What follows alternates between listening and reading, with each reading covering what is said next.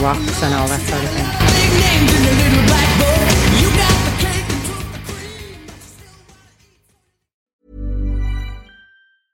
Ryan Reynolds here from Mint Mobile. With the price of just about everything going up during inflation, we thought we'd bring our prices down. So to help us, we brought in a reverse auctioneer, which is apparently a thing. Mint Mobile unlimited premium wireless. Ready to get 30, 30, bit to get 30, bit to get 20, 20, 20, bit to get 20, 20, bit to get 15, 15, 15, 15 just 15 bucks a month. So, Give it a try at mintmobile.com slash switch. $45 upfront for three months plus taxes and fees. Promo for new customers for limited time. Unlimited more than 40 gigabytes per month. Slows. Full terms at mintmobile.com. Hello and uh, welcome to a very special episode of the Mick Wall podcast. Uh, no John Houghton today. Uh, about 50% of the people there will be cheering at that. Uh, Harsh. I'm not saying he's divisive. I'm saying he has edge. We want edge. But um, uh, for extra edge, today, uh, my co conspirator um, is a very old friend of mine uh, and also a, a great writer, has written for Classic Rock, uh, Power Play, Bass Guitar Magazine. Um, he's also a political writer, written two uh, extraordinary books uh, Making Plans for Nigel, which absolutely nailed Nigel Farage. Um, but didn't finish him off entirely, unfortunately. Sadly, sadly. Uh, and your first book was Don't Look Back in Anger, That's right. which was a, a really up close, uh, uh, very interesting look at the coal miners' strike and that whole period in British history. Uh, again, really kind of unlike any other book on the subject. Um, but Harry is also he's a musician and uh, uh, a wonderful, I would say, expert on the subject of progressive rock. Ooh, well, you know, you wouldn't often get me channeling Michael Gove here, but I'm going to do that. I think the public has quite enough of experts, Mick. His name is Harry Patterson, and you are about to be delighted too much. now, Harry, um, when I talk about you as an expert in progressive rock, um, in my mind, I'm going from the 80s. I think that's fair. I mean, you know, you you talk about experts in progressive rock. I'm looking around thinking, I'm not Jerry fucking Ewing. You know, you got the wrong guy here. But yeah, it's a passion. Absolutely a passion. Definitely. And Yeah. was your? Is it fair to say your entry point was probably Marillion? Oh yeah, absolutely. Yes, second generation, I guess. You know, um, 1983. I was 16, um, and I went round to a guy's house. Ashley Hooton, his name was. I was in a band with him at the time. Um, was said it a progressive rock band? well, it was it was a nothing band, really. You know, we could nobody could really play, but he was he was big into his prog. He got the ha- the Afghan coat, you know, the boots, the whole nine yards. Hang on, he had an Afghan coat in 1983. He did, and he was about seventeen at the time, and this caught a real dash in a in in ex mining towns on the Notts Derbyshire border. You know, the miners loved that shit. so yeah, and he said, "Look, he said you got to listen to this." He said, "Have a listen to this," and he put "Script for a Jester's Tear" on. And I just heard that, so here I am once more. And that was it. I was gone. I thought, what is this? It's amazing. Because Genesis, of course, with which, in my view, very unfairly maligned and tagged with, um, I'd got no real entry point at that, that stage with Genesis. I'd got, you know, to me, Genesis at that point, I think this was probably, I don't know, probably Duke period. You know, certainly the Suppers Ready, Foxtrot, all that stuff was way, way, you know, behind. And I hadn't got to that yet. So Marillion was really my entry point into prog rock, and I worked back from there. Because I remember hearing Script for a Jester's Tear for the first time, and it'd probably been out about a year because I was going to do a story on them for Kerrang. Right. Fugazi was just about to come out. So that'd be 84. Yeah. Yeah. Um, but there was a delay on the album coming out. That's they- right. And they set out on tour. With no album to With no album. Yep. So I got sent Script for Jester's Tear to acquaint me with their music. And I'll be honest with you, I was appalled because I'm like, I'm like, I, to me it was like um, hearing Kingdom Come if you're a Led Zeppelin. Right. It, it was just, I thought, but this is Peter Gabriel era selling England by the pound Genesis. Sure. Um, I didn't even know if it was as good. I just could not get past the fact it was like a to me it was like a clone, um, and I, I I that was a black mark. Um, but you got to me- remember, you were 16 when you heard Script. I was 15 when I heard Selling England by the Pound. Sure. And I'd never heard anything like that before. I mean, I only had about six albums in my collection, but it, that was truly a, a, a, a revolutionary moment for me. I wasn't even sure I liked all of that album. Um, but then I went to see them, so I had to go to see them on the tour. And suddenly, It made sense. yeah, and, and they, they couldn't have been more different to Genesis because I'd seen Genesis while Peter Gabriel was still in them at some festival, and half of them were sitting down. You Yeah. know, Steve Hackett used to sit down and play guitar, and it was very kind of pastoral. And I mean, yeah, Gabriel would come out dressed as a sunflower or whatever it was, a fucking frog or whatever, you know, um, which was which was or a fox, you know, yeah, yeah. which was in a dress. yeah, which but for the time with David Bowie and and uh, the whole era of kind of very theatrical rock, uh, it wasn't a huge surprise. But um, it was. It was sort of sitting down and listening carefully, and, and it was it was really wonderful. Marillion. It felt like going to a Motorhead concert or something. You know, that is a really interesting point because I remember Fish saying, and I've been mocked mercilessly over the years for saying something similar. Fish once said that Marillion were as much a punk band as anything else, which on the surface is a completely ridiculous thing to say, but it wasn't. The point he was making um, is your original prog rockers, and certainly Gen- Genesis, you know, all Charterhouse alumni, you know, these were very nice. The whiff of buggery. Yeah, well, yeah, yeah. Met, I mean, you know, in these lit- lit- litigious times, I'm not going to dwell on, you know, whether there was, whether there was a whiff of it or whether there was actu- it was the actuality. That's uh, Oh, got that one in early. you know, Ring the bell. that's that's uh, that's certainly uh, something we could perhaps discuss at a later stage. Um, Public school boys and buggery. I, I heard that was going to be uh, the title of one of your early books, and then it, you changed your mind. I thought that was the uh, I thought that was the reading material that you got secreted under your pillow. I thought, yeah, your bedtime dropping off, dropping off to sleep um, thing. Sorry, I interrupted. you. No, no, it's fine, it's fine. But you know, it, it you said pastoral, and I think that's valid. But also, I think, and it's interesting, without sounding too pretentious and academic about it. God forbid. Yeah, God forbid. But the Genesis era stuff was very, uh, very surreal. It's all fantasy. It's all, it's all quite divorced from the real world. Genesis are singing about people being fucked up and strung out on smack. Marillion, sorry, uh, you know. I was going to say, yeah, what, what stru- Genesis album? Yeah, Hang sorry. on. Yeah, What? yeah. I obviously missed an album. The, you didn't get the, the box set with the extra stuff in then from the unreleased session, but no, he knows you know, you know, smack it's a smack anthem um, that, that Fish that Fish put together. You know, they talk about the war in Northern Ireland, Forgotten Sons. Forgotten Sons, exactly. Um, I mean, there's also the massive class broadside of Garden Party.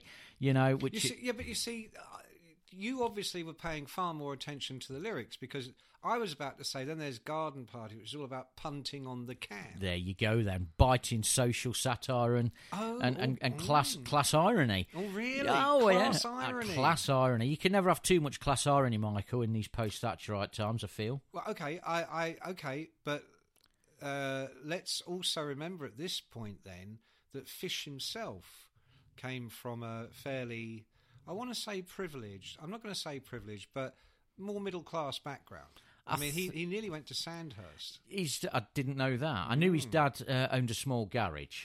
You yeah, know. and um, uh, and was a uh, um, one of the Brotherhood, I believe. Oh, really? Yeah, right. yeah. Okay. Well, you, one lives and learns.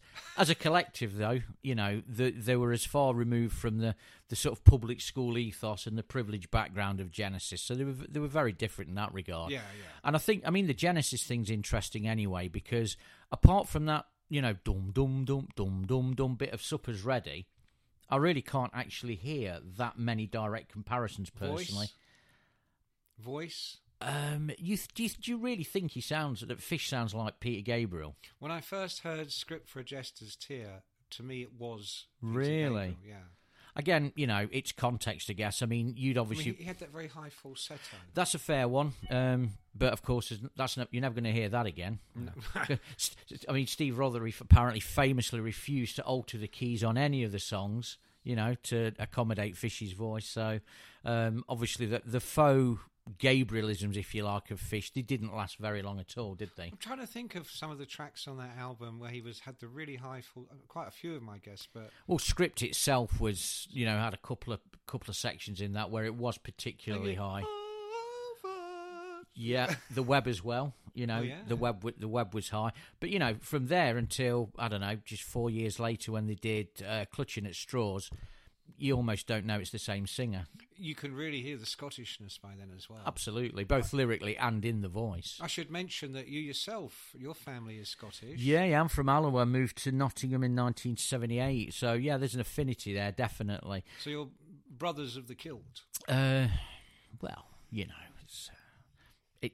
Is that a sporran you're wearing, or are you just pleased to see me, Jock? Badoom Tish, he's here all day, people. D- try the gift shop just on your left of the foyer on your way out. Um, yeah, the nationalism of Fish, I think, is prevalent. He, he, he says himself he was really becoming awakened to politics at the time.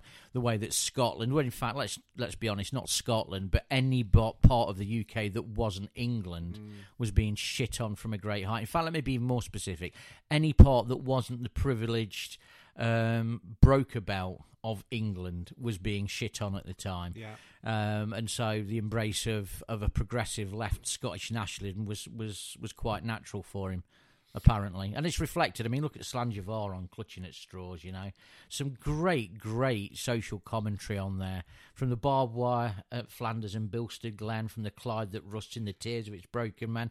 I mean, that stuff's just fucking great. You didn't get that sort of direct social commentary with the original prog giants of the 70s. You no, just didn't. you didn't. And, and I and I, I think also by the time you get to clutching at straws, which for anybody that isn't as au fait with the details as we are, that was their fourth and last album with Fish. Absolutely. And the best, in my view. Yeah, I would probably agree with that. Yeah, definitely. But I think by then, all comparisons to Genesis, um, all almost all connections to what I call widdly widdly prog, I think were gone. And I- Absolutely and I think by now they were really their own Absolutely. entity. Yep. But um, but to this day, you know, if, if the Guardian are going to write about Marillion or something, it'll still say something prog, Yeah. original prog, Yeah. new prog, Yeah. something prog, Yeah. and it's kind of a, um, uh, I think probably less so these days because prog, you know, so bad it's good, guilty pleasures, blah blah blah. It's kind of in recent years assumed a, a cachet that it hadn't had for decades. Um, but it's still a bit of a taint, isn't it? I mean, no one would say Radiohead were a progressive rock band, but for my generation, where progressive rock wasn't about musical mannerisms like that widdly widdly keyboard um, or very kind of stylized, intricate musicianship, um, it, it, it, it was more experimental Right. it was called progressive rock because it was progressing rock into new and previously uncharted territory. Sure. And so the first Pink Floyd album was Syd Barrett. That would be experimental, psychedelic. I mean, I know you hate the word Beatles, but Sergeant Pepper, Sergeant Pepper becomes the first, and it isn't the first, but becomes uh, regarded as the first conceptual experimental album. And from that comes Floyd, and from Floyd, and of course all the other influences, Dylan, Hendrix, everybody, comes, yes, Yep. the Barrettless Pink Floyd, which eventually makes Dark Side of the Moon. Sure. And I, I, I, I, I can't think of, say, Dark Side of the Moon. To me, I, it would never have occurred. I bought that as a boy when it came out. I could not have. im- there were- I would not have thought of that as prog rock. Sure. It was just album music. Yeah, you know, I mean, But now we have prog rock. Yeah. So, so to finish my point, I think Radiohead, for example, are as prog rock as uh, Pink Floyd would have been in the early 70s, or as Marillion would have been, say, around Misplaced Childhood Clutching at Straws. Yeah, couldn't agree more. Couldn't agree more. But can you imagine being with Tom Yorke of Radiohead and saying, I, I love your band. I've always been a big prog rock fan. Yeah, the guy'd have a fit. Because Snobbery. Absolute snobbery. It's, I mean, look at Marillion now, to how many, 16, 17 albums down the line from, you know. that's some amazing work. and some amazing work with Steve Hogarth and the diversity um, in those albums. I mean, I think it must be 16, 17 albums he's, he's done with Marillion now, must be.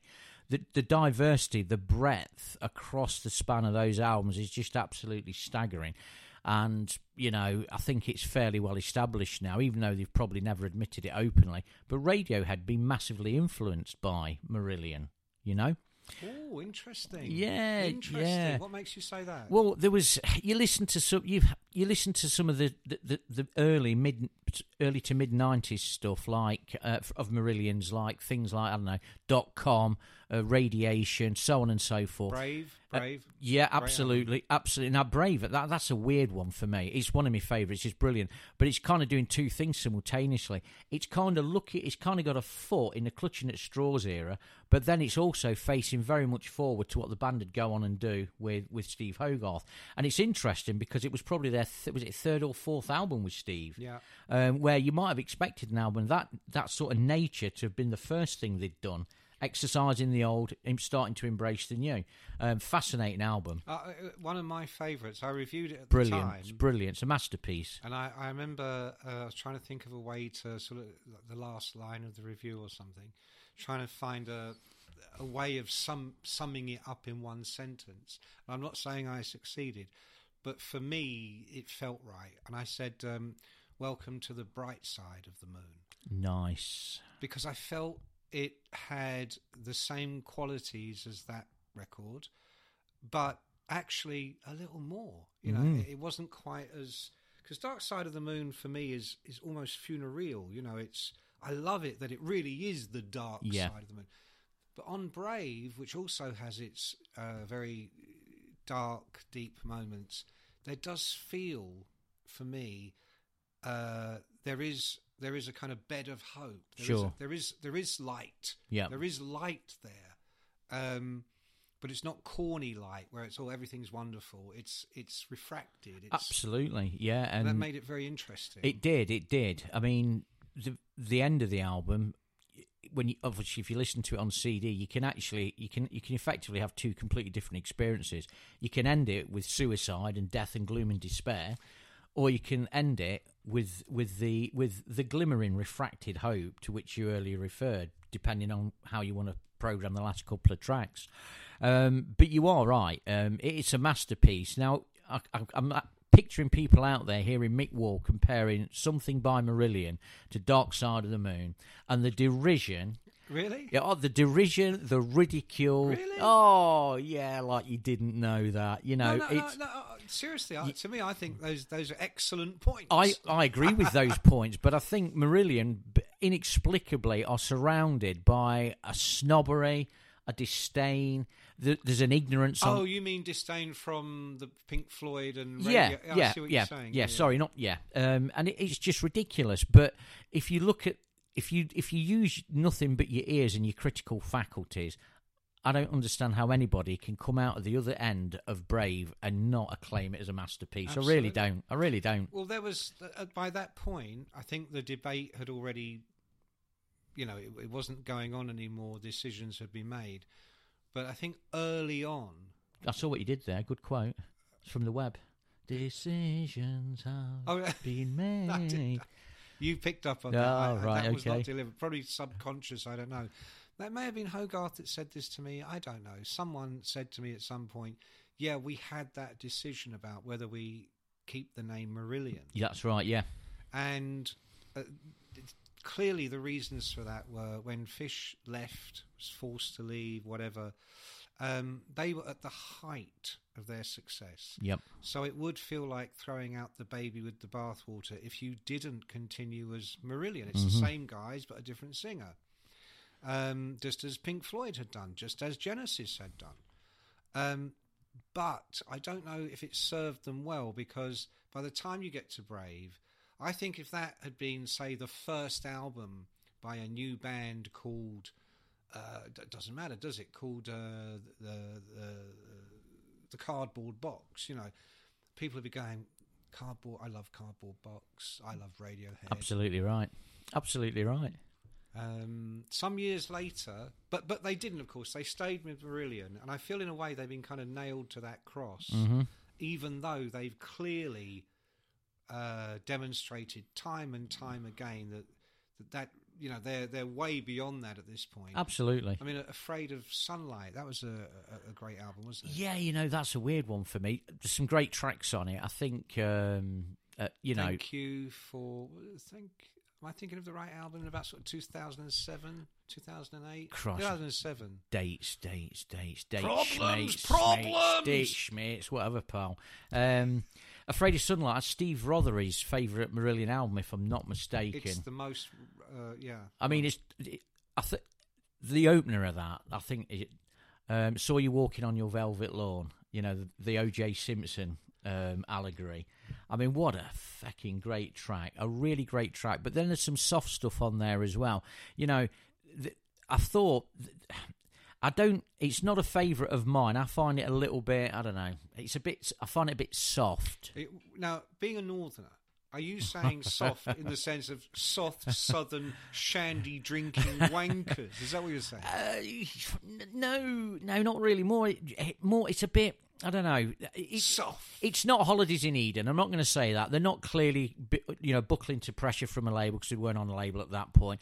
You know, they're not going down the commercial prog rock route. Uh, sorry, uh, pop route. And there's none of the bollocks that you got with uh, No One Can and Dryland and all these drippy, bland. You know. Which? But that wasn't that from? Uh, Oh, that was Holidays in Eden, wasn't was it? it? I No can't one can. I think no one can take you away from me. I think that was Holidays in Eden. that wasn't uh, Afraid of Sunlight. Was it? Oh, it might have been. It I might have don't been. Well, The- isn't the- this telling that we don't know? Yeah, the- we've not. Had, we wouldn't be having this argument. Argument. This discussion. This confusion about whether a track was on Fugazi or Clutching or No, script. no, we wouldn't. But to be fair, we also wouldn't. Well, I wouldn't be having this confusion if we're talking about Fear um, with Hogarth or some of the other great albums. I don't want to be that guy that's you know, oh, everything with Fish was great, everything with Hogarth is shit because it's just it, it it's not it's not true and it's not fair. No, it's not But true to get back fair, to but- get back to your original point though, yes, frankly, it's bollocks. Um, the name has nailed them to a cross. I saw something as little as two or three years ago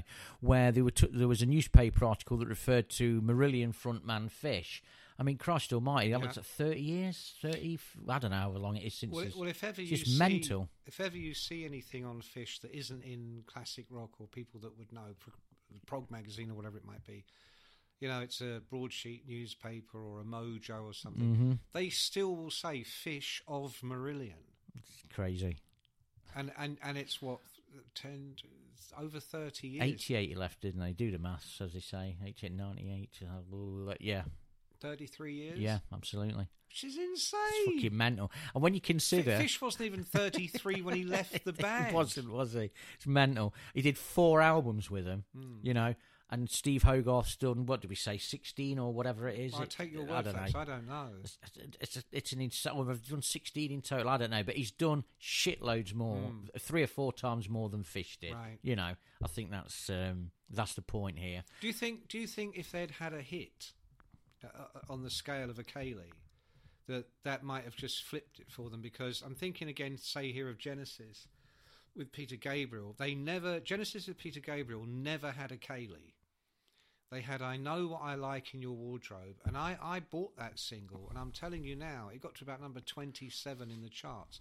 It was like the early Marillion singles, um, Market Square or uh, Punch and Judy or yeah, something. you know. Garden Party, etc. Yeah, it was it, it, it, it, it was the lower reaches of the chart. It wasn't. It got in the chart and it would get them on top of the pops. It wasn't what you'd call a hit. Kayleigh. The only reason Kayleigh wasn't number one was there was a charity single that that, that That's right. Yeah. Um, Jer- the- Gerry Marsden was it Ferry Across the Mersey? Was it that? so- yeah one? something to, for the ferry disaster. or Yeah, yeah, that rings a vague bell. Um, and but so okay, they had that enormous hit, and that and that literally gave their career take off. Oh, they were just they were probably the biggest band in Europe for about eighteen months, two years after that. I would think. Marillion without Fish never had that.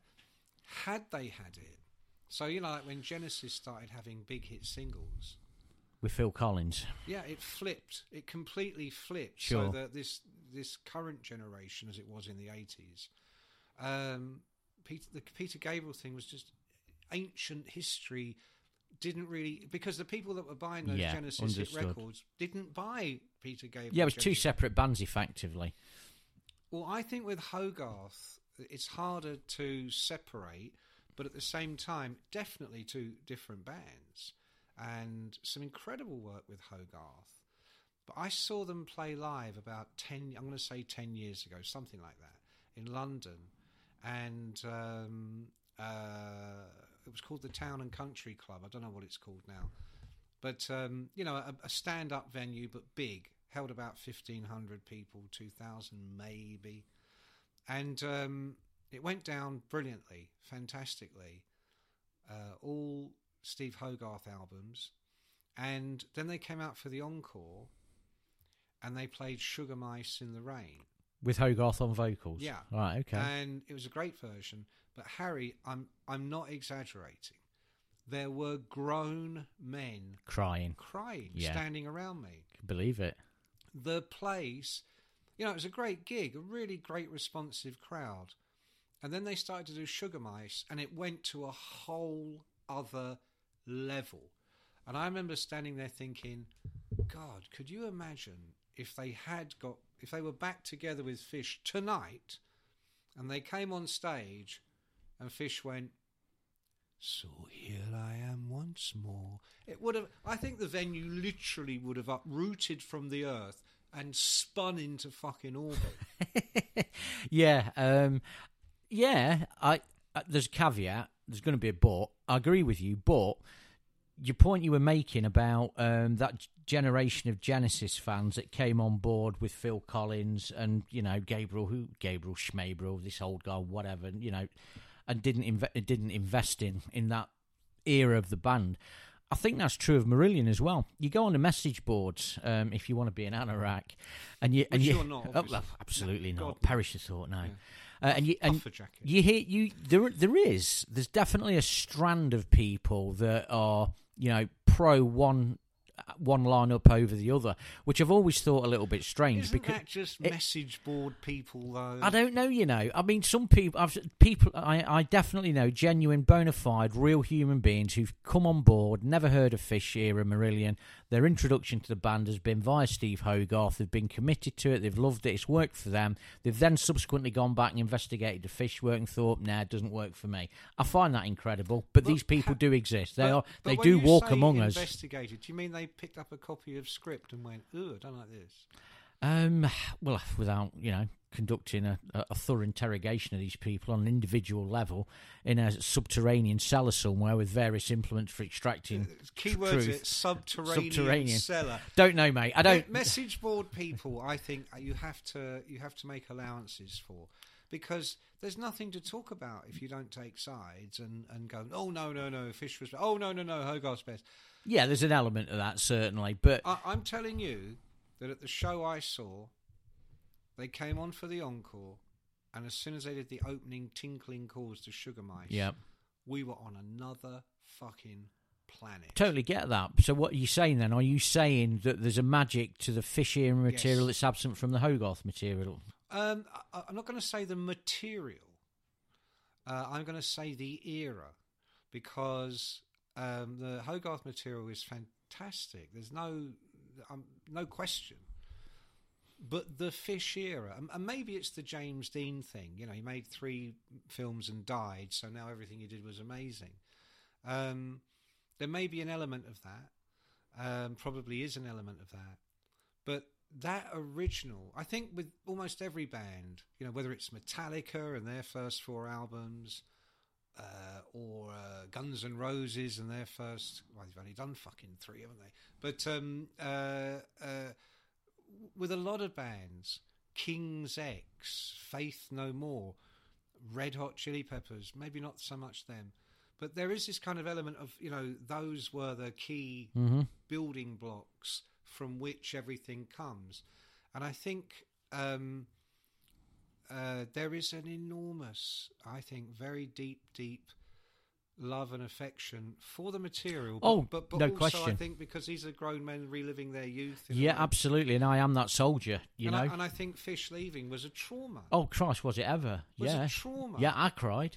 I mean, what? what I absolutely did. it wasn't Gutted like me. it wasn't like by the time, uh, you know, Roger Waters walked out on Pink Floyd, flashing V signs at them. It wasn't like you couldn't wait for the follow up to the final cut. You know, I mean, the final cut I think is an extraordinary album, but um, it was already kind of a Roger Waters solo album. You know, so it was a bit like Chinese democracy. It kind of muddied the water. But imagine if after Dark Side or um, Wish You Were Here, I'm not even going to say The Wall, I'm going to say Dark Side, Wish You Were Here, uh, and Roger fucks off, and they get another guy in, and it's it's like it was when Gilmour did take over. It has all the hallmarks of Pink Floyd, but none of the depth, none of the substance. None of that thing that sent you insane about Dark Side and Wish You Were Here. Well, I t- okay. I think I think, in all modesty, I'm massively qualified to talk about this because I was that soldier. I I have never ever. That's why you're here, my mate. friend. I have never heard a band before or since that had the effect and the impact on me when I first heard "Script for Jester's Tear" in Ashley Houghton's bedroom in Spencer Avenue in Sandiacre, Derbyshire, in 1983. It absolutely blew my fucking mind. So, So- so, no, so- let me interject. So, if tonight I take you to some wonderful concert venue, I say I'm not going to tell you who's coming on tonight, Harry, but it's. Uh, it, I think you'll find it interesting. And the lights go down, and spotlight hits a big Scottish fucking guy who goes, "So here I am once more," and it's Marillion. Yeah, I'd lose my shit. I would lose my shit. But let me flip that question round. If you said to me, "Okay, H, you've got a choice of two gigs tonight. Controversial. We can go and see Fish era Marillion reunited for one night only, playing Fugazi in its entirety, or we can go and see Steve Hogarth era Marillion playing Fear in its entirety. Which one are you going to pick? Why did you say Fugazi though? Because that's the weakest of the four. Well, this is the point I'm making. Well, how, even how though- about clutching at straws? Oh, well, that's probably my favourite Marillion album out of the 20. So, so what's your favourite Hogarth era album? Fear. Fear. Okay, It's a so- fucking so a- masterpiece. A fairer question yes. would be clutching at straws Oh. with fish. Yeah. Or fear with Steve Hogarth. Yeah, okay, you clever bastard. You've got me. Yeah, it would be clutching at straws with fish. There you go. But I feel, Game over. Game over, my friend. No, I'm sorry. No, Checkmate. no, no, no. Checkmate. I think the point I'm making is it doesn't denigrate Hogarth. No, I'm it just doesn't. Saying Th- there is something. There is. A ma- isn't it the magic that we all live for? Well, you talk about chemistry now. That now here's the thing. Okay, Fish had a a presence and a magnetism, and I'm not saying that Hogarth doesn't have it, but he's a very different guy.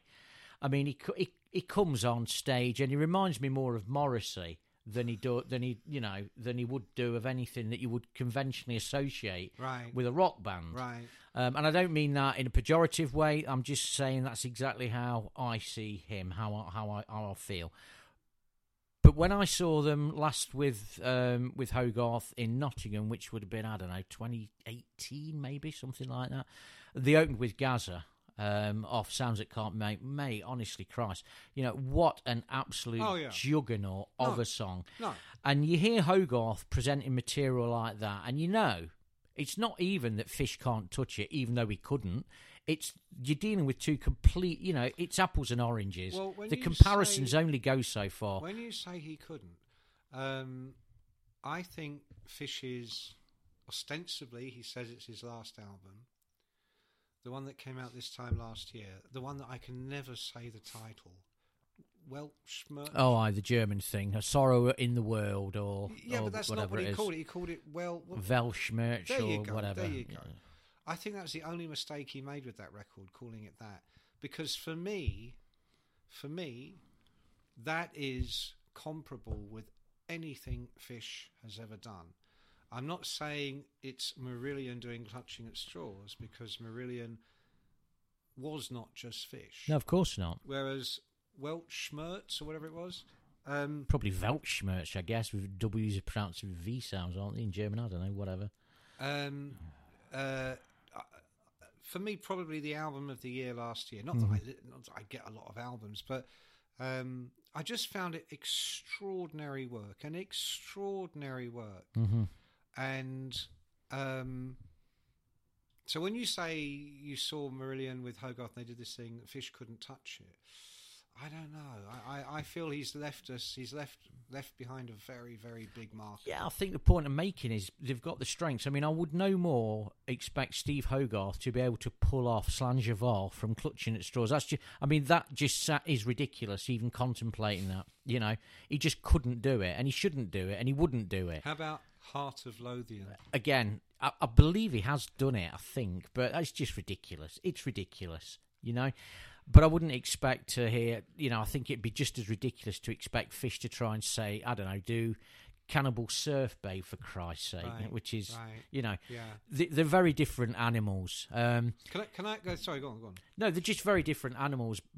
But I think there's there's there's more that connects. Surprisingly, I think there's more that connects them than divides them, because I think the thing that Fish has got in common with Hogarth, and if either of them are listening, they'll probably start pissing themselves and you know disagree vehemently. Is they've both got a massive streak of humanity that runs through like a seam right through the best of their That's a material. really good point. I, I think it's true. You know, fish. Well, we don't we don't even need to talk in any depth about fish, the famous heart on his sleeve guy. You know, you the lyrics, not just in clutching at straws, but the earlier stuff where we talk about his, you know, he's addressing drug addiction, he's addressing alienation and loneliness. all all these autobiographical. Yes, yeah, of this work. abso- Kayleigh, yeah. utterly autobiographical. well, the whole album, Clutching at Straws, was Yeah, yeah. effectively an audio autobiography. and really, so was clutching at straws. Absolutely. But then Hogarth's strongest work, Marillion, has also been where he's conf- directly confronting issues, you know, that that at the core are about humanity, either on the macro or the micro.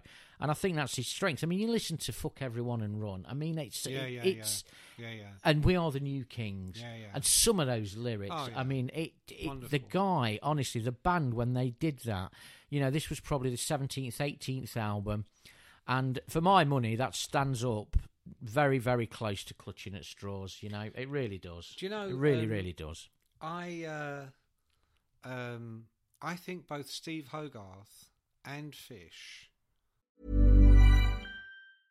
Hey, I'm Ryan Reynolds. Recently, I asked Mint Mobile's legal team if big wireless companies are allowed to raise prices due to inflation. They said yes. And then when I asked if raising prices technically violates those onerous two year contracts, they said, What the f are you talking about, you insane Hollywood ass? F- So to recap, we're cutting the price of Mint Unlimited from $30 a month to just $15 a month. Give it a try at mintmobile.com slash switch. $45 upfront for three months plus taxes and fees. Promo rate for new customers for limited time. Unlimited more than 40 gigabytes per month. Slows. Full terms at mintmobile.com. Hiring for your small business? If you're not looking for professionals on LinkedIn, you're looking in the wrong place. That's like looking for your car keys in a fish tank.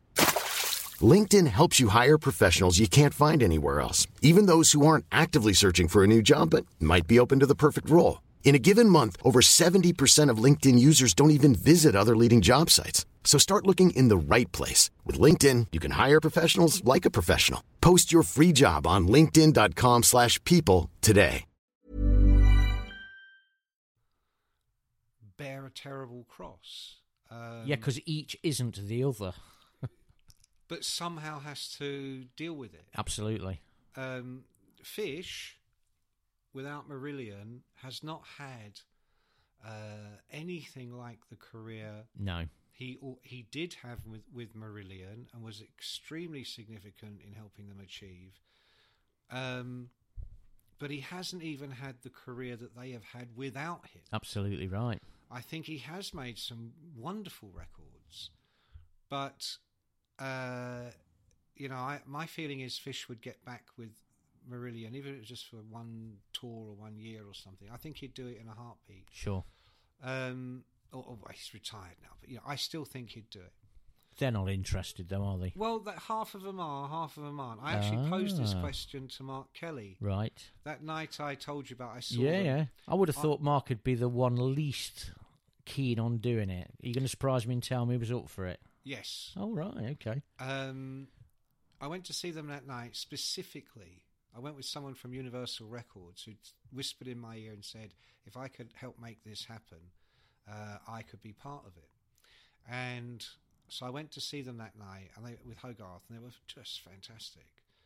And I'm think all the way I'm thinking, this is this is it's like it's like it's like breaking up a marriage, you know, and, and, not an unhappy marriage, a really nice happy marriage. So actually, why don't you just fuck off and leave them alone? And then they came out and did Sugar Mice for the first encore, uh, encore, and that was when I just went, no, no, Fish is the right move. It doesn't have to be forever. And 2015 was coming up, and that would have been the 30th anniversary of Misplace. So we must be talking 2014, 2013, something like that. And uh, Mark doesn't live far from here, Harry, where we Sure. are right now in Oxfordshire. And so we met at a, a little Thai restaurant in Wantage, which is a, a, a market town a few miles from here. And um, we talked about it. And we got down to what would Steve Hogarth do for a year? And Mark was, Steve, I think, would be fine.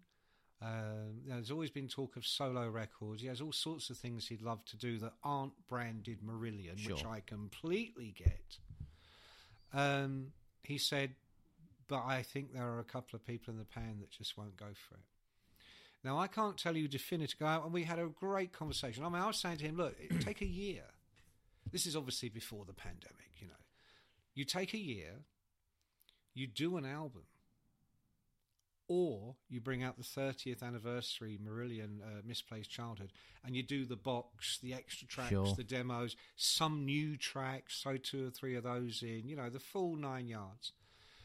We'll do a book, we'll do a documentary for TV, we'll do a social media fucking. we- We'll make it really special.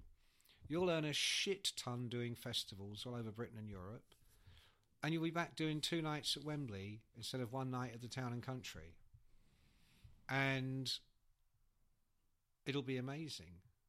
And he was like, Yeah, but, you know, fish. I said, Dude, Queen without Freddie, uh, uh, Iron Maiden with Bruce. You know, we live in the world of bands that hate each other. It, it's moved on. You, you don't even have to Axl Rose with whoever the fuck takes the money to work with him.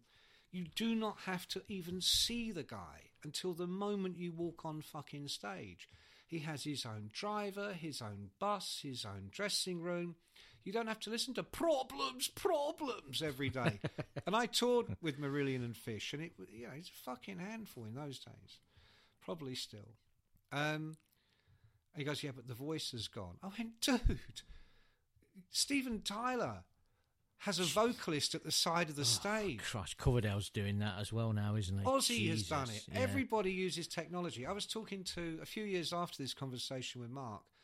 I was working with Neal Schon from Journey on what was going to be his memoir. It didn't pan out in the end, but um, I remember being with him and talking about the Eagles, and uh, we spent a lot of time together talking about loads of things and talking about technology because they they would just come off a tour with Def Leppard, and he was saying about all the technology Def Leppard use on stage because if you're going to reproduce hysteria and pyromania and Well, you ain't doing that with two acoustic guitars, are you? no banks of Yeah, vocals, absolutely. Mutt Yeah. Lange's layered sound, you know. And half the national grid. Yeah, exactly. Uh, and he goes, yeah, but every, every he goes, listen, everybody, not no exceptions, everybody. And I said, trying to think of someone that would use vocals known for their. I went, what, even the Eagles? He went, yeah, of course the Eagles. I went, even the Eagles? And he went, Shock, of horror, course, gasp. the, of course, of course. I was talking to Francis Rossi about this at the at the in last summer, and he said the problem is if everybody does it and you don't, you sound shit and you look shit. Because I was saying, can't you just brilliant. go out without any production? You know, just go out like raw, quo. You know, get back to the roots. Like Whisper It musicians. Yeah. And he went, Of course we could, but we wouldn't sell any tickets. And everybody would go home saying, Wow, they've really, they're not as good as they were last time, you know. Now, I'm not sure with Quo if, if, if that is necessarily true, but his point is it's like saying, Well, we won't use microphones anymore or lights. We'll just come on and, and you can fucking get your ear Oh, this is interesting. Okay. Or, or, or electric guitars, you know, like. You, you think this is just a matter of degree, then, do you? You don't think there's a principle involved here? You don't think there's a lot? You don't think there's a line? Not anymore, I don't. right, okay. No, no, you mean as a as a as a commentator or as a fan? No, uh, well, either or either or both. I mean, you Uh, know, well, as a commentator, this is where we are. Right. This is where we are. I mean, Yes. certainly before the pandemic and certainly afterwards. My wife and youngest daughter went to see JLS last week in Birmingham why? because they are big fans. Oh, Harry. okay. okay. Yeah. Why do you think, for fuck's sake? Yeah, yeah, okay. So, as is the common way, Molly's videoing it on her phone, and they're showing me the stuff the next day. Right. And all you can hear over the music is Linda screaming. Um, but they're doing the whole thing, and I went, I'm looking, and like a fucking schmuck, I went, Where's the band? And they looked at me and went, What band? Said, no band, it's JLS. And I thought, Oh, they're doing it all to track. Okay. Last night, sitting here bored, zap, zap on the TV, trying to find some bloody thing to watch. Ozzy Osbourne, Sky Arts. No, I, I, I swerved that. I saw it. No, Madonna. Right. Uh, might have been the same channel, but it was Madonna Live tw- uh, 2019 into 2020 tour. So literally just before the pandemic. Now, me and Madonna are exactly the same age. So 2019, 2020, she is 61. And she's doing this show in which she does a lot of sitting down. Occasionally, she pulls, pretty much every number, she pulls her skirt up so you can see her thighs. But the rest of it is all buttoned up. She looks a bit porky. Um, but mainly, she looks really doddery Really? really doddery, but she's got a million dancers doing Yeah, all yeah. the stuff that she used to be able to do. Totally get it, totally get it. And then the next question came Where's the band? Hmm. Answer There is no fucking band, you schmuck. No one's come here to see the band, they've come to see a theatrical production. So that's one extreme. Pull it over to Journey, Def Leppard, the Eagles. Um, and uh, all of them that I talk to, they basically say we can't because we'd be the only ones and we will sound shit um, compared to all the others. And the amount of money they charge for tickets these days, Harry. I mean, I saw Journey with Def Leppard at the Forum in LA- two nights. The first night, I think Journey came on second. Second night, Leppard came on second. And uh, no one is there to hear a new album. No one is there to admire the musicianship. Neal said we do what we call the dirty dozen, the 12 hits. Sure. That's it. Yeah. It's a jukebox. But the people in the audience, uh, there was one couple in front of me with their kids, little kids, and they're singing along, Don't Stop Believing, and all this. And they're having a fantastic time. But they've all paid about $200 a ticket. And that's before you get to the meet and greets, the VIPs.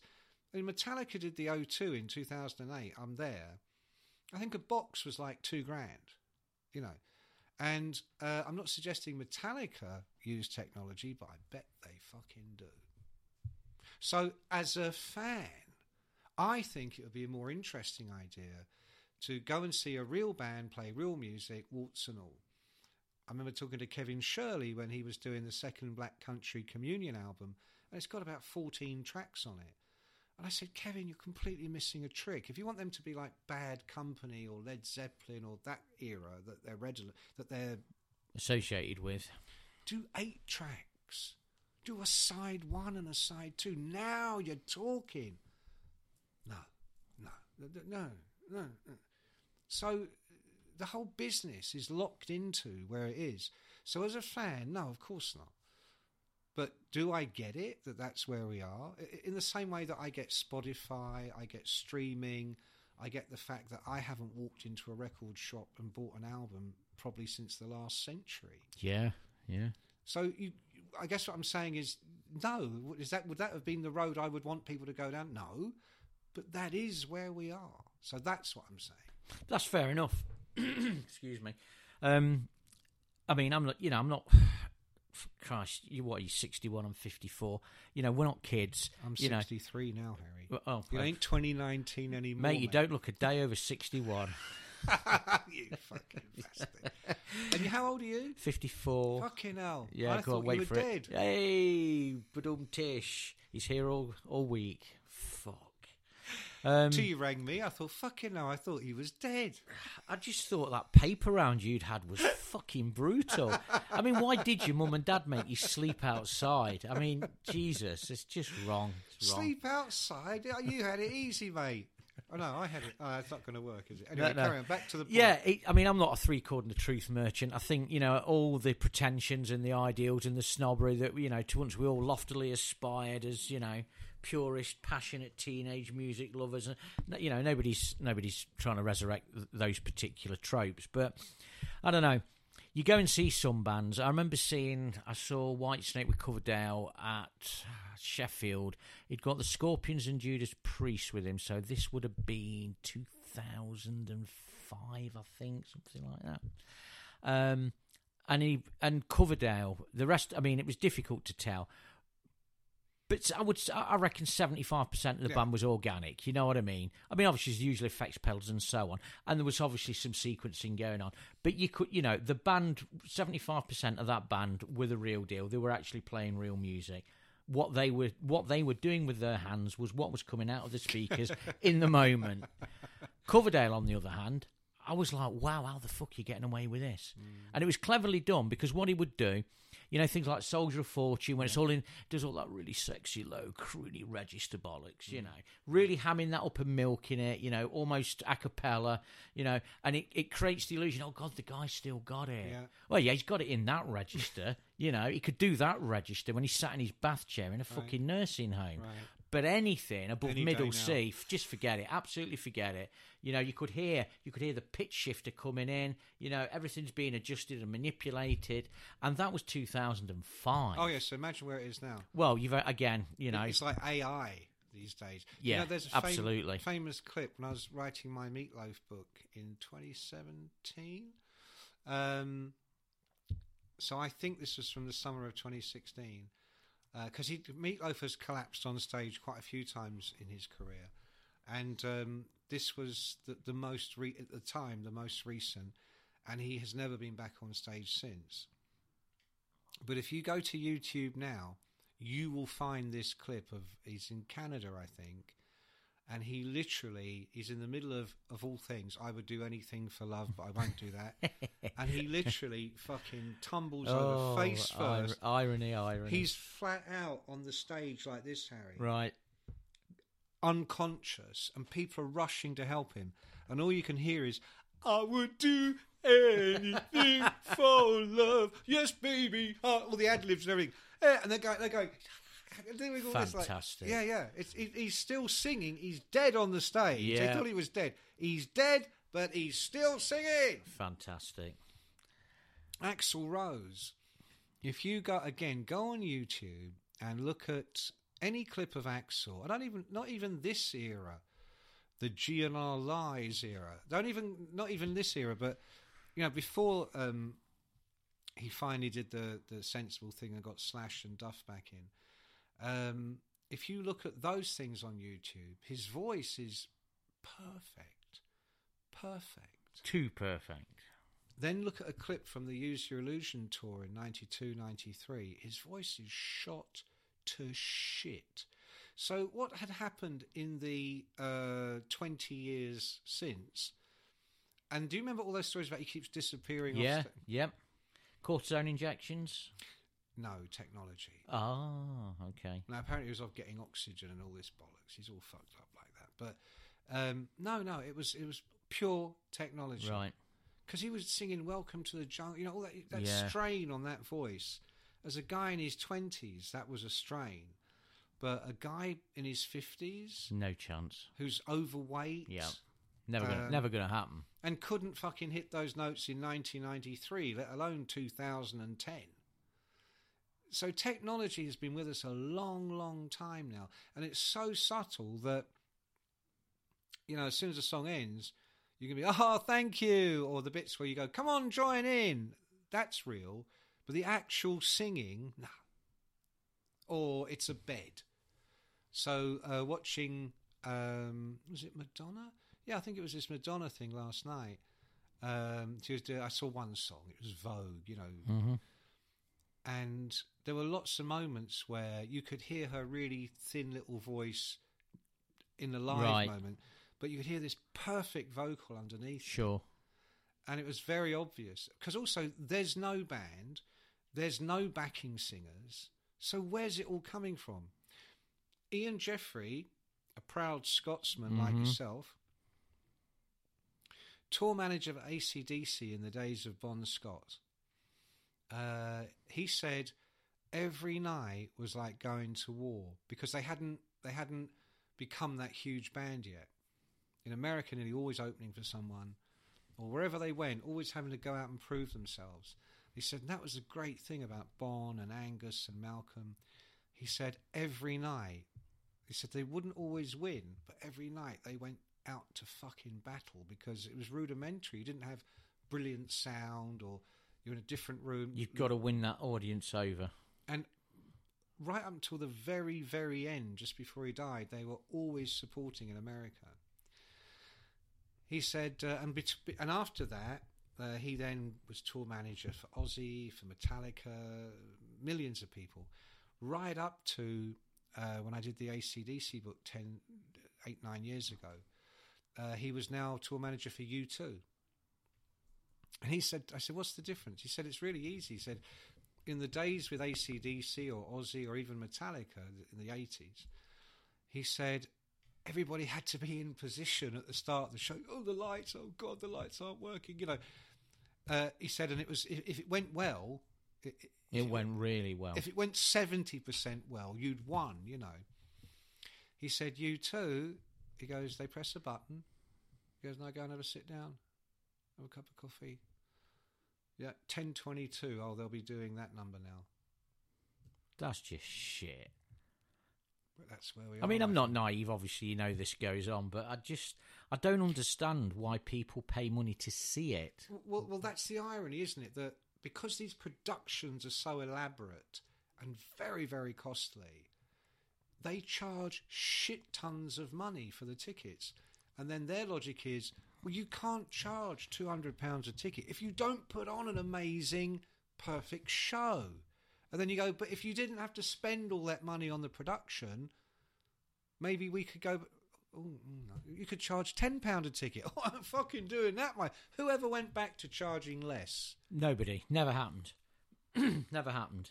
But it means that, say, the Stones, who have all the technology in the world, if they put up a 60 date tour of America, on the production office wall, I've been told, uh, it'll have all the dates, and the first sort of 32 will all be in red.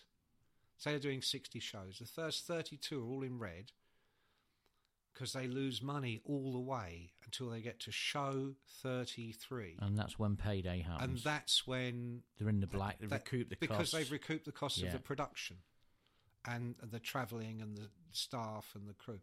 Yeah, well, gone are the days. Let's let's put the show on here, kids. yeah, it's bollocks. I mean, I, I don't know if it's pressing or not. I suppose it can't be because it's in the past. But I remember about 1990, I think it was. Guy used to see at a rock club um, in Nottingham. He was really big into I mean, it wasn't insane at this point. You know, the Norwegian black metalers weren't burning down churches and sacrificing each other, but that scene was starting to bubble up. You know, the metal's getting more extreme. Metallica could. So this guy's really into this sort of shit. Um, I remember saying to him, "What is it that appeals to you about it?" I said, "Is it the brutality?" He said, "Well, you know what? Weirdly enough."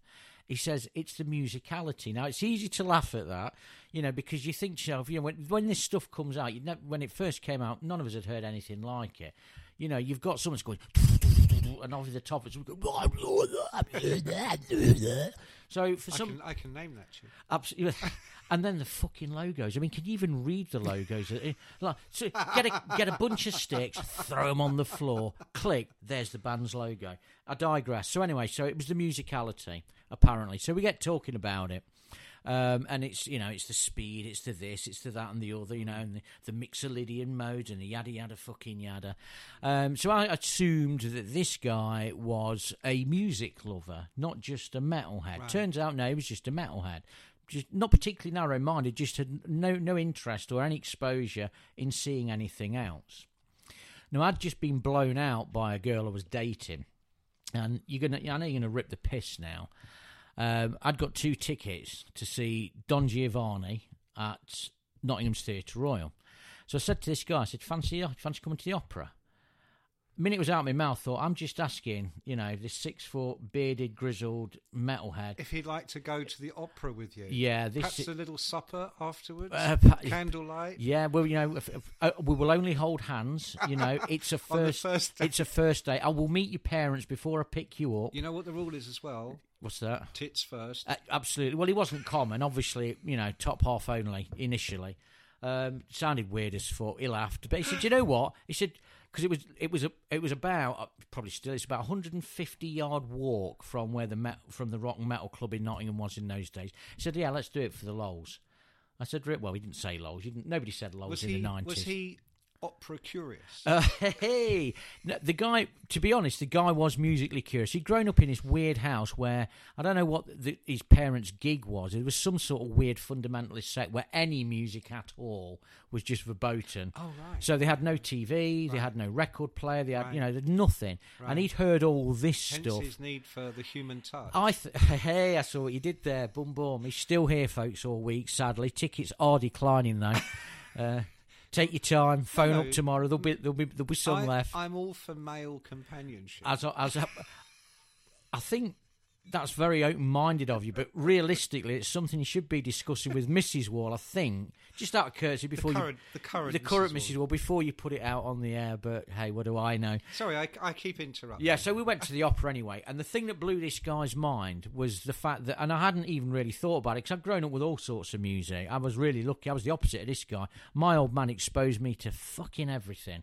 Hank Williams, Merle Haggard, all Really? Oh, country and western in Scotland in the seventies Oh, was no, a fucking religion, man. You know, massive. M- My father was a country and western There you go. in Scotland. There in the, you go. In the 50s. Of course, I remember you telling me this, so you know the sort of gig I'm talking about. So, but what blew this guy's mind? The fact that it was completely acoustic. Now, it isn't a thought I'd ever really Oh, consciously the articulate. Yeah, right, he said. The, he said, "Fuck me." He said, "Where's the? There's no amps. Where's the desk?" I said, "There isn't any. None of this. This is all organic." Yeah, He said, "They're actually doing this shit." He says, I can hear her. And we were up in the gods. You know, I couldn't spring for the big bucks tickets in those days. He said, is fucking incredible. He didn't particularly care for the music. You But know, the experience. But the experience blew his mind. He never knew that live music could be like that. Right. You know, you've got a, you've got an orchestra there. Um, there's the cellos, there's your upper strings, there's your brass, there's your woodwinds. All these people are playing a real instrument. And you can feel it. you can feel that. The air is moving you know you, the, the acoustic you can hear the whole thing. And over the top of it you've got your sopranos your mezzos your tenors and your basses using nothing but technique and their human body to project those vocals right to the back of the hole blew his mind. yeah. he thought it was fucking incredible. Um, and it is incredible. And it isn't going to be. I'm not going to finish on some kind of snob point. Oh, that's like proper art, man, and all this other stuff is shit. It isn't. Kids go and love this stuff that you've talked about. It's a production. It's all singing. It's all dancing. It's glitz. It's lights. It's this. It's the other. It has its place. It has its value. I'm not here to say you, what you like is shit. What I like is art, man. But what I'm saying is, I think for people like us, for of our generation, that grew up naturally on organic music, if you like, those days are over. And if that's your bag, you're going to need to start looking into other genres. You know, maybe go to a jazz club where you'll get a pickup, you know, bebop Mm. yeah. band on, and they're pl- they're knocking that shit out of the park. He- no, he- here's my hope, and it's a slender hope, because I don't think the good old days are ever coming back in terms. No, they are gone. The the, the rock scene. they are over. Uh, my son is nearly 16. I bought him his first electric guitar in September. Within days, he'd learned the riff to Highway to Hell and um, Caroline by Quo and a few others. Smoke on the water, surely. Yeah, uh, some Queen things and various things. And he's he's really got an aptitude. You know, as you saw, he's much taller than me. He's got big hands. Very weird to hear da na na da na na. What you know, um, but also in his room, fortress room, he's got endless devices, computers, iPads, screens. So when I was his age, if I'd had an electric guitar, that would have been everything. That would have been Sure. the, the only Yeah, thing absolutely. and everything. Yeah. because telly was three channels of bollocks, except now and again, and ended at eleven. I, I so I'd be I didn't play, but I'd be in my room playing records. Yep. Um, or if I'd played, it would have been guitar as well. Or Yeah, me whatever. too. Absolutely. And I think those days, sadly, are gone for most. I think they absolutely are, but I don't think it's just technology as well. I mean, you look at schools today, unless you're a kid going to a posh school, Yeah. um, you ain't even going to see a musical instrument. So, I was going to say, I think whenever there is a, a, a shift so far to one extreme, it's almost like nature will force little pockets of the opposite to come forth. But I don't think it will be like it used to be, where it was the main thing. I think it will be in opposition to what the main thing is. But I got to pick up on what you just said. So, posh. Schools. So, are you suggesting then that we could be in for a new revolution of progressive rock from the Posh Boys, getting back to Genesis and Charterhouse? Well, you know what? That that that is actually or an- Pink Floyd coming from Cambridge. No, that is an interesting question, and I really don't know. I'd need to do a bit of research, but I suspect yes, and I'll tell you why I think yes. What's the most proletarian pastime in Britain? Traditionally, the most proletarian pastime. It's football. football. Yeah, yeah. It's absolutely football. There is nothing more proletarian than football. Nothing. I was amazed to discover just how many of the Premiership went to public school, fee paying boys. really? Don't get me wrong, let's not overstate it. Not the majority, not even close to the majority, not even a signi- not even a big chunk, but a much bigger chunk than at any point previously. I, I know Frank Lampard was privately educated. Pa- Patrick Bamford Leeds Of Leeds yeah, right now, There's yeah. another one. You Yeah. know, there's so these things, and you look at um, you look at. I did a bit of research on this. You look at public school curriculums now, and it's almost as if, oh, hang on a minute. You know, that is a viable career. You can make an absolute killing Absolutely. to last you a lifetime Oh, and, yeah. and be done with your trotters up, to quote Re- Danny Dyer. at 30. At 30. Mm.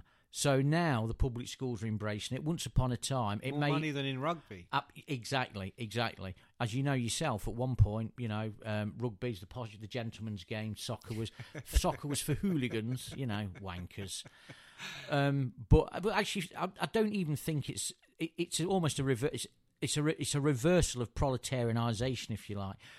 Music and sport are being colonised and taken over by the middle class. So your average football fan is being priced out of, of trying to get a, a Oh, yeah. season ticket, Forget you know, um, and now they're encroaching into into music because where's where's music in state schools? I want my granddaughters to be able to go to school and at least one lesson a week see a fucking cello and hear a cello and have the option to decide I really want to have a crack at that, Mm. or you know what? No, I don't. I did, but they, they haven't got. They, they're just not getting it. Uh, we mentioned Radiohead, Yeah. who also come from this part of the world. Yep. They all went to private school There in you go. Yeah, there you go. There you go. And, And- and thank God, because they're clearly educated, intelligent people who make Absolutely, educated, Yeah, intelligent and that's music. and that's great. But where's the rest of it coming from? You look at all the sort of stuff that traditionally kicked off rock and roll. Mm. You know, the whole revolution in the head, to quote Ian MacDonald. The Beatles weren't from Eton. You know, No. the Stones. well, they were Irish, Yeah. really, Lennon McCartney. The Stones weren't from Harrow. No. You know, this was music of the streets. That's what gave it its edge. And of course, let's you know, let's not do that thing of obliterating. You know, black history. The whole thing would not even have existed without black slaves. You know, from the chance in the cotton fields after emancipation to Bo Diddley to the to the folk roots to jazz. You know that all this thing came from the most downtrodden and most oppressed elements of humanity. now it's fucking middle class schoolboys tossing this stuff out. I mean, Jesus, man, rock and roll, eh? the people's revolution. My arse. And on that bombshell, I'm going to thank Harry. We're going to have you uh, as a guest on another pod. Oh, Uh, sorry, guys. Yeah, and I'm sure this dialogue will continue. Cheers, Mick. Hey, it's Paige DeSorbo from Giggly Squad. High quality fashion without the price tag. Say hello to Quince. I'm snagging high-end essentials like cozy cashmere sweaters, sleek leather jackets, fine jewelry, and so much more. With Quince being 50 to 80% less than similar brands. And they partner with factories that prioritize safe, ethical, and responsible manufacturing. I love that. Luxury quality within reach. Go to quince.com slash style to get free shipping and 365 day returns on your next order. Quince.com slash style.